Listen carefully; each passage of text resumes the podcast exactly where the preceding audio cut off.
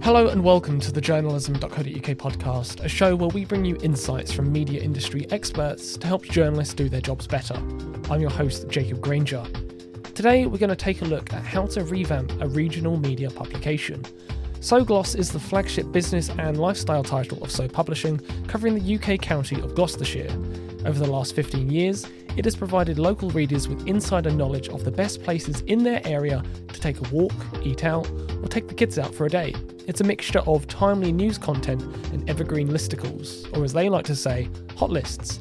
With 146,000 monthly readers coming to the website, they've definitely built up a loyal following alongside strong commercial contacts, both of which are key for the next phase in SoGlos's development. They've now invested in a suite of new tech products that they hope will breathe new life into their membership offering and overhaul their website for the better. The group editor Michelle Fern says that they have a working blueprint to scale the business up, and we'll be going over that vision today, from the new pandemic inspired editorial direction to the latest pivots in their revenue streams, and a CMS that will make their journalists' lives much, much easier. All of that's coming up, so don't go anywhere.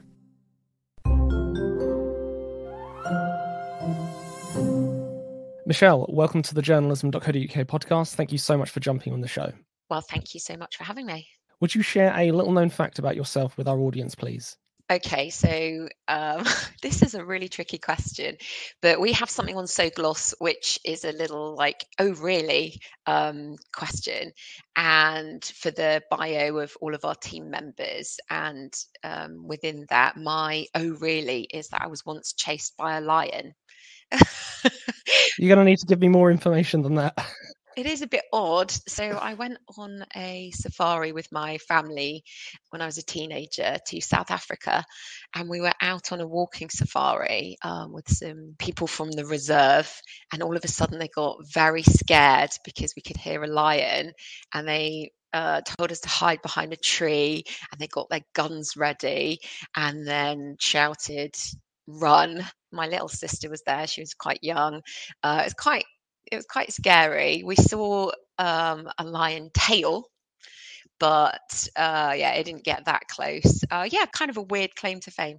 Oh, really does seem like an appropriate response, um, but you know, m- maybe even an understatement. I'm more like, oh damn, but yeah, that's uh, an interesting little known fact. Thank you for sharing that. It's usually one of those things that come up in a. If you've ever played the game Two Truths and a Lie.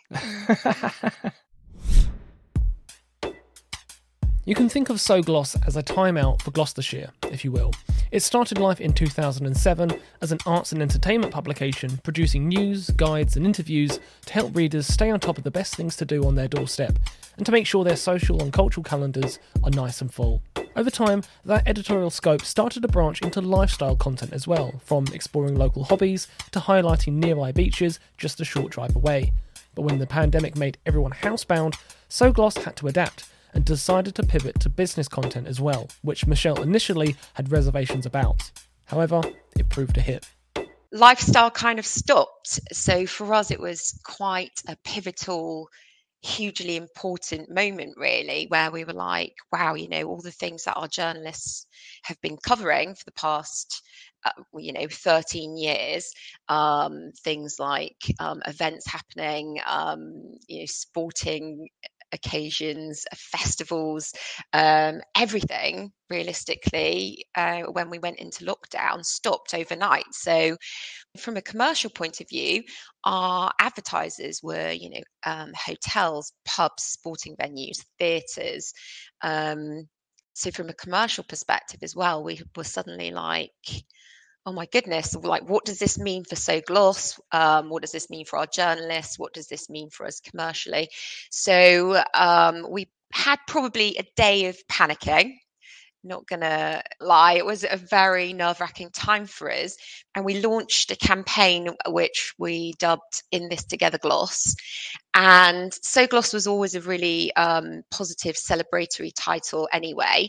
You know, we were writing about things, you know, people wanted to do in their spare time. And when that stopped, we focused our editorial attention on writing about things that were happening in our community, things that people were doing, you know, to keep up beat. We tried to provide a real um, antidote to all of the negative um, news that you know we were all seeing every single day. So we started this campaign and we started writing about businesses that you know were producing PPE. Um, so we have a fashion brand in Gloucestershire called Superdry, and they started producing like face masks and things like that. So we covered that, and we found that there was a real appetite for that sort of story, and it really gave us a the confidence to launch our business section because readers responded to it so well. You know, they wanted to know what was going on in Gloucestershire in our community even though we were all locked down, you know, what good news could we still share? But SoGlos, we now cover lifestyle and business. So we, we see that as the two sort of sides of our coin. With with a focus on evergreen content as well, or more generalist, or or what?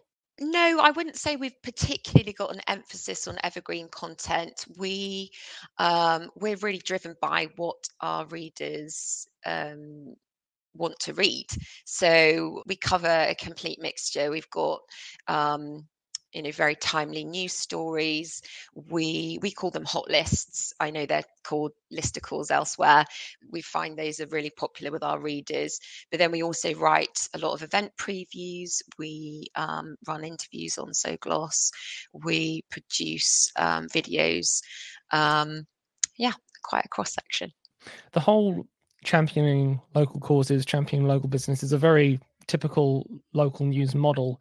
Um, I just wonder, as, as a blueprint for other regional media, maybe the one question mark they would have is the reach of their stories versus the focus. And what I mean by that is, I think there's a gripe towards local news publishers where, um, in the search for clicks and, and visibility, they're producing a lot of evergreen and generalist content, straying them further away from their true focus. Um, have you found a happy medium there uh, moving forward? I think it's really tricky for journalists now. Um, so something that we don't do at SoGlos is our journalists aren't um, targeted in any way. We celebrate stories that have, have, done very well and that our readers are really interested in, but there isn't any sort of benchmarking or targets for our journalists to be producing X amounts of clicks a week or a month or anything like that. Because I think it, you know, as a journalist myself, I don't think you necessarily get the best out of people when they're um, constantly being whipped to produce something which might not necessarily be the best thing for the brand or the best thing for your readers. It's a real balancing act in terms of you know we at SoGlos we we want to attract readers and we want um, our readers to be reading our content and our journalists you know they they want their content to be read as well we just believe in the quality of good journalism and some of our most popular content on SoGlos is places to walk in gloucestershire because uh, year round, people want to walk in Gloucestershire and the Cotswolds, and that's a really useful resource that our readers return to time and time again. But on the flip side, you know, we want to be writing about, you know, um, a business has just expanded, um, a new restaurant has just opened. There's a lot of really timely, newsworthy content as well. And I think the mixture is probably what readers want. Um, rather than just writing for Google. When you see a, when you say a mixture, what do you mean? I mean, it's tricky to um, not cover things that are, are going to be evergreen because it's what readers want and it's providing useful information. But similarly, um, readers also want timely, newsworthy, up to date news stories as well. So a, a mixture of that type of content for our readers is is probably the right approach. When you think about the the content that you produce, what does success look like, and what maybe metrics do you look to to signal success? What what does that value look like? What do you prioritize?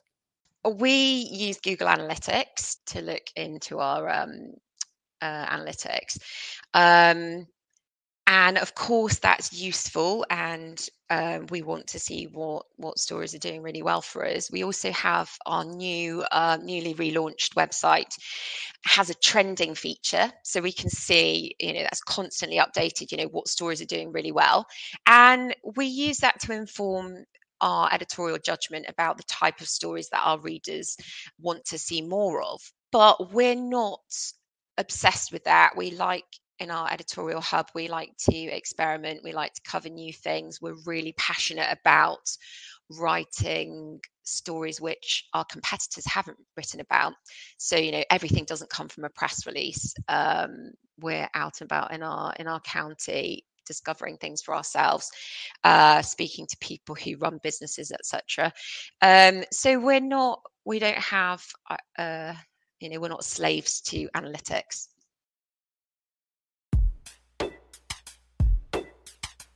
The advantage SoGlos has over a competitor like Time Out is that it hires local journalists who know the local hidden gems that a general and distant content writer might miss.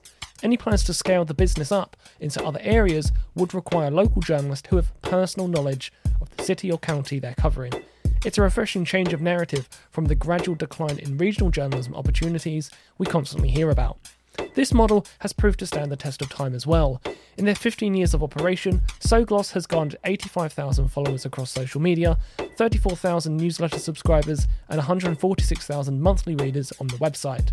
Without too much effort, it's also amassed a free membership of around 22,000 people, originally by asking readers to sign up in order to vote in SoGlos's Lifestyle Awards to acknowledge their favourite restaurants or nearby attractions. Now, the membership will be pushed a lot harder from here, and it will give readers a way to save articles to read later, but also to create their own lists of content, like local businesses they want to work with, or restaurants they want to dine at. Michelle admits this is inspired by the Financial Times' model, but saw there was no such thing on offer in regional media. Moving forward, it wants to grow this membership to 50,000 by the end of 2022 and 100,000 by the end of 2023. The reason behind this push is partly a response to the phase out of Google's third party cookies set to happen next year. This will fundamentally change how media publications work with advertisers. Michelle believes that this change, perhaps unnerving for many in the media, will help publications come out on the other side stronger if they can plan and respond well to the changes to become a member is absolutely free of charge and we have no plans to charge for membership at all. In fact we're quite adamant about going the other way um, and we want to encourage our, our our members by you know giving them exclusive um, content by offering them exclusive um, benefits that will encourage them to become members um, rather than expecting any sort of money to change hands. I, you know, a few years ago, publishers were, you know, all obsessed with paywalls and that's been really successful for some media brands whereas i don't think our members would pay for the content that we produce. That's not because I don't think they value it. I think it's because, from a regional perspective, I just don't think we're used to wanting to pay for things. Well, that, that that is very much backed up in the data. I mean, the UK, the number of people who pay for online news is something like nine percent, so it is very low. But you know, my my question here is that certainly there is this rhetoric that making online journalism free was a was a mistake and, and we kind of rue the day of doing that. You're not going to ask people to pay for journalism. You're sticking by that decision. You think that's the right way to approach this situation. Yeah Absolutely. For us, we, of course, you know, no business owners are going to not consider something that could be um, a commercially viable option for their future. We've considered everything. But for us, we made the decision that we don't want to ask our readers to pay for something because we just don't think they will. The membership side of things, we might consider launching a sort of membership wall where um, you know, you get access to a certain amount of stories a week or a month, and then you need to sign into your account. That's not to it's not from a commercial perspective it's um, in terms of building this tribe of SoGlos members who we feel are a bit more invested in the brand a bit more um, have a bit more brand loyalty um, it's about encouraging return visits it's about um, encouraging a conversation with our members and it's the cookieless future and not having um, third party data. We want to build up our own first party data but in a really really positive way which allows us to um, provide our readers with a, you know, even better content and a, a user experience that's improved by knowing a little bit more information about them. Yeah, for for sure, for sure. Um, one has to ask though how you balance the books with new tools, new websites, but not charging people for um, the the privileges of the of the new product. So how how how are you going to make this work financially for your publication? Well, um, the so relaunching SoGlos, um, you know, it's been a year long project and it's been a substantial six figure investment in the project, and it, we think it's money well spent. Um, but from um, a commercial perspective, it was very much inspired by the pandemic. We actually had our best financial um, year um, the year that the pandemic hit, which we think you know is possibly quite unique, possibly bucked a regional media trend. On that pandemic year, is that because you had more money coming in or less money going out? It was because we had more money coming in. Yeah, we had record breaking advertising ref- revenue. Um, we grew our team to the largest media team in Gloucestershire. Uh, we had a huge audience growth we launched the new business section. We launched a brand new business awards, uh, which we were able to have in real life, you know, once lockdown restrictions had eased. So it was a real um, turning point for our business uh, during the pandemic. And one of the things that we wanted to do is invest in the future of our business. The commercial success that we experienced it wasn't anything to do with the pandemic. It was to do with how we approached SoGlos from a commercial perspective and how we responded to what could have been a huge crisis and we turned it into something really positive. So for us we wanted to um, invest in the future of our product and that was about creating something which was technologically advanced so it's very time saving from a publishing point of view. Our journalists we estimate are saving um, a day a week at the moment from a production point of view because our cms is so intuitive and modern and fast and just a joy to to use as a journalist um, and from a commercial perspective, you know, our commercial opportunities have um, increased because the advertising side of things is just so much nicer now. Um, and we're adamant that we can make regional media profitable because we've done that for 15 years. We've grown financially year on year, and the pandemic um, didn't change that. News publishers are being warned, however, not to be too reliant on advertising revenue. Instead, they should consider creating other revenue streams in order to future proof their businesses. Currently, SoGlos has three main streams of funding display advertisement, sponsored events and awards, and content marketing. All three of those require strong relationships with local and national companies, but especially when it comes to advertising. SoGlos has had a lot of joy with advertising on a targeted tenancy basis in particular, that means their ads are tailored to the position on the website. For example, a local theatre can feature specifically in the entertainment section. The publication's new website will offer a whole host of new and attractive propositions for advertisers, both on desktop and mobile. It is for this reason that Michelle is optimistic about the cookieless future. By collecting their own first party data with precise knowledge of their readers and then going to their pre existing clients, there is room for a lot of bespoke deals there. Additionally, they're in an even stronger position because they will be presiding over those transactions and looking after their readers' data as a trusted news organisation.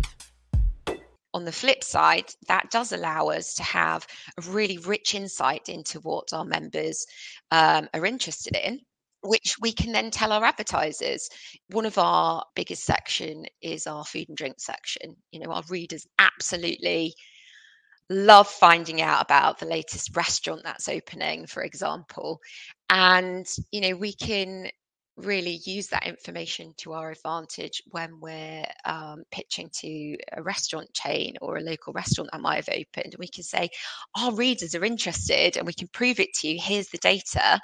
We think that actually the cookieless future really does benefit our model. And, and, and the powerful thing about that is you as the media organization are the guardian of that transaction not some shadowy middle person you're the one facilitating that to happen the hopefully if you've built trust with that audience to the point that they can part their data with you that that is a really clear path to um making this cookieless future work really for media publications? Absolutely. I think that um, your reader or your members' trust is something money can't buy, and it's something that I'm absolutely obsessed with. So we respect our readers so much. We and you know that that will obviously follow through to respecting our members so much. That goes for editorial and advertising. You know we have really strict policies about you know who can advertise on SoGlos and of course you know sometimes we have businesses that we don't want advertising with us because we're independent and because we're kind of in charge of our own destiny uh, we can make those judgment calls mm. let, me, let me squeeze in one quick last mention on your bespoke cms why why is it so, so superior to anything else in the UK regional media? There's just so much built into it. So we could have been talking for half an hour about the tech side of things. So, my co-founder James and I, we um, we see SoGlos, we see So Publishing as a tech business, realistically. So, a lot of the reading that we're doing, a lot of the research that we're doing, is about um, you know what are the latest um, technology standards. We worked with an insanely brilliant um, development company here in Cheltenham called 16i, and we just kept going back to the drawing board of how okay this is really cool but how can we make it cooler? So we looked at three key stakeholders. One's our journalist one um, are our readers one is our advertisers. And we built the the cms from the ground up with those um, stakeholders in mind. And for our journalists we wanted to look at okay you know what are the problems that our journalists are facing? Um, rekeying information is you know taking a lot of time where you know you might upload a story in one way and then you're sharing it in a different way you might be adding it to a calendar or you might be adding it to a guide you know how many ways are our journalists repackaging content and how can we make our CMS do that rather than a human do that. So um, there's so many um, time saving efficiencies built into it.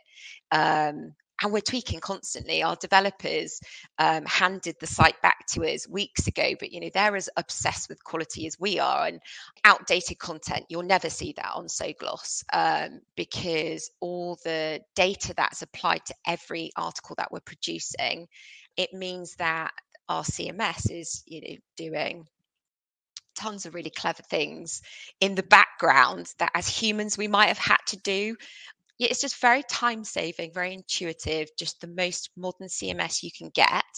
And I think the reason for that is because it's been built by journalists. Michelle, thank you so much for jumping on the podcast and speaking to me. It's been an absolute blast. Thank you. It's been brilliant. Thank you so much for having me.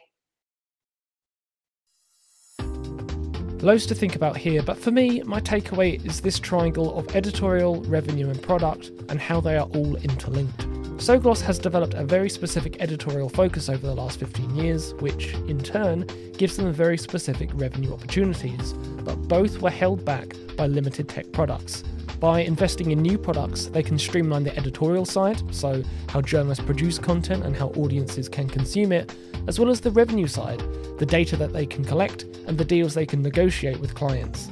I'd love to get your thoughts on today's show or hear about what's going on in your newsroom. You can DM or tweet me at JPG Journalism or the wider team at journalism.co.uk at Journalism News.